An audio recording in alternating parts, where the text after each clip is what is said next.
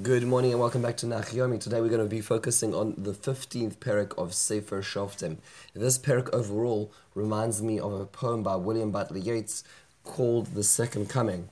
He talks about the, in the first line, he talks about the widening gyre as the falcon can no longer hear the falconer. There's a, a spiral of anarchy which, which he witnesses in the world. In this parak, we're going to witness the widening gyre of Shimshon's revenge cycles. So we saw that Shimshon took revenge on those young men who uh, who used his wife to get the answer to the riddle and how he took revenge on them. So this parak continues in that same vein. So what happens is, is that during the harvest season, Shimshon returns to his wife, um, and he comes to he comes to the, the, his father's house, his father-in-law's house, and demands to see his wife. And his father-in-law says, sorry, you know, we thought that you hated her because of the whole episode, and we actually remarried her to somebody else. But don't worry, she has a younger sister, and you can uh, easily marry her. She's much nicer than her older sister. So Shimshon says, "This is it. I am, I am done with you, Pelishtim, because you did you you betrayed me." So what does he do? He goes to the um, he goes to the fields. He captures three hundred foxes, and he ties their tails to to to each other in pairs. And in between their tails, he places a uh, a torture fire. And so what happens is, is obviously the you know the, the, the foxes go again into frenzy and run out into fields and they and because the, because they're running away from each other, they can't really get away from each other. They end up rolling around and burning down the fields, and they destroy many many fields. So the Pelishtim come out and they say, "Whoa, well, what happened? How did this wildfire spread?" And um, and everybody says, "You know what it is? Is because that his uh, his uh, adopted family." Um, betrayed him. Maybe they married their daughter to somebody else while he when he was married to her. So the Pelishtim come back to the to the father-in-law's house and they burn down the house. And um, oh, um, and because of that, then Shimshon says, "Well, I'm going to take revenge for for uh, for you killing my family now." And so he went and he. Uh, he kills them and just describes how you'd kill them. Shoik ad you know, from the, the thigh to the to the to the yorech. It's a he slide. It's a it's a, it's actually a move where you cut the person from the back. Talking about killing people where they where he would uh, in pursuit would chop them down, and um, and it's creating a terrible amount of damage. Um, then he goes and he, he goes and hides. He seeks refuge because at this point in time he's killed many Pelishtim. He goes and hides in a place called Lehi, and um, while he's there, this is Lehi is actually in the area of the Bnei Yehuda. Now Shimshon is from the tribe of Dan, and so the Bnei Yehuda come out and say, um, come out to come out, and he says to them, "Why are you here?" He's hiding in the rocks, and they said, um, they send a, a, delegation of about three thousand men, and they say, "Look, you know, we are under the control of Philistines. Shimshon, what are you doing?" We, we, we have to we, we're going to have to return you to the Philistines because they're going to come in now and they're going to attack us. So he says, um, he, he, says, are you going to kill me? They said, no, no, we swear, we take an, a shavua that we're not going to kill you. We're just, we're just going to tie you up and give them back to you. So they, they tie him up in these new ropes and they, and they head him out to the Plishtim. And as he's walking down, bound up to the Plishtim, they start getting very excited. They start making a noise. And as he gets it, the ropes melt from his arms, and it's as if they're like, you know, small threads. He rips them open, and he takes the jawbone of a donkey and um, and uses that as his weapon, and he kills a thousand men of the, the Philistines as he's being returned to them. So um, and he, he he makes this sort of poem where he says, you know, chamor chamor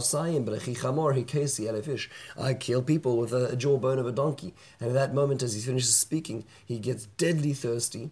He throws down the the, the, the this, this jawbone. He can't even stand up. He's so he's so weak. And so he um, he calls out to Hashem and he says, "How could you do this this great miracle via my hands and you allow me to die?" So miraculously, a spring of water um, opens up through the area where the jawbone is lying on the ground, and he's able to to feed himself. And that place is called um, Lechi, and he um, and um, which is where this whole miracle happened, and talks about how he judges Israel for twenty years. A lot of things to think about in this parak. One is just coming back to the foxes for a second. Why is he using these foxes as the way of exacting judgment?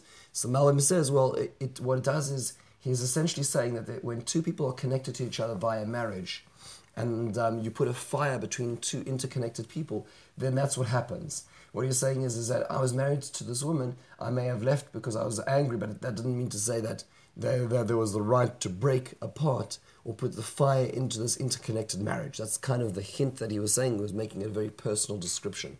The Gemara in Sotah Daf Yud Amud Aleph says that um, also the notion of foxes, you know, foxes are creatures which are cunning, they're betraying creatures, which is why uh, um, the, he uses them to describe the betrayal of the Philistine family to him.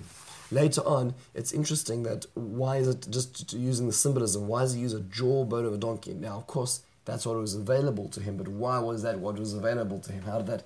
How was that the facilitator of this miracle?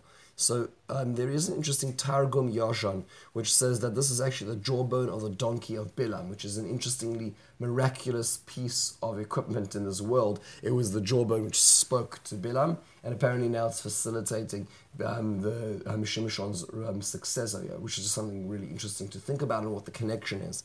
But the Gorin Sotah Daf Tessim on that in that same area says, you know what? The reason why it was a jawbone was of a donkey was because a donkey is an impure creature. It's non-kosher.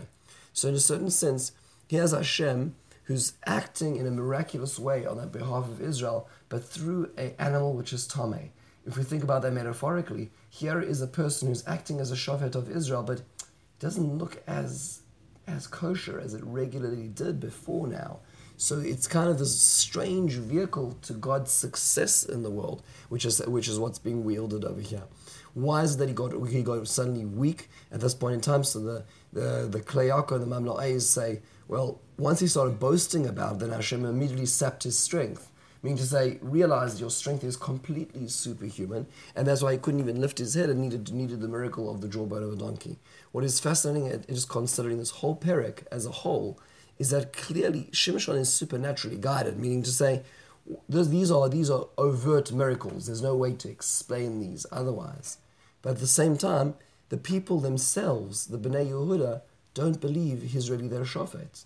Meaning, as much as he's leading them, they don't believe that. They even hand him over, which is tragic. An Israelite is handing over an Israelite over here while he is leading them which gives us a notion that the leadership of Shimshon is quite different to any of the Shoftim we've seen up till now. Most of the Shoftim, whether they were accepted or not accepted by all of Israel, um, they, they, were seen as the Shofet. Shimshon, it seems like people themselves are debating whether he's a Shofet, and we're going to see how this is an integral aspect of his leadership in the next section tomorrow. In the meantime, have a wonderful and meaningful day.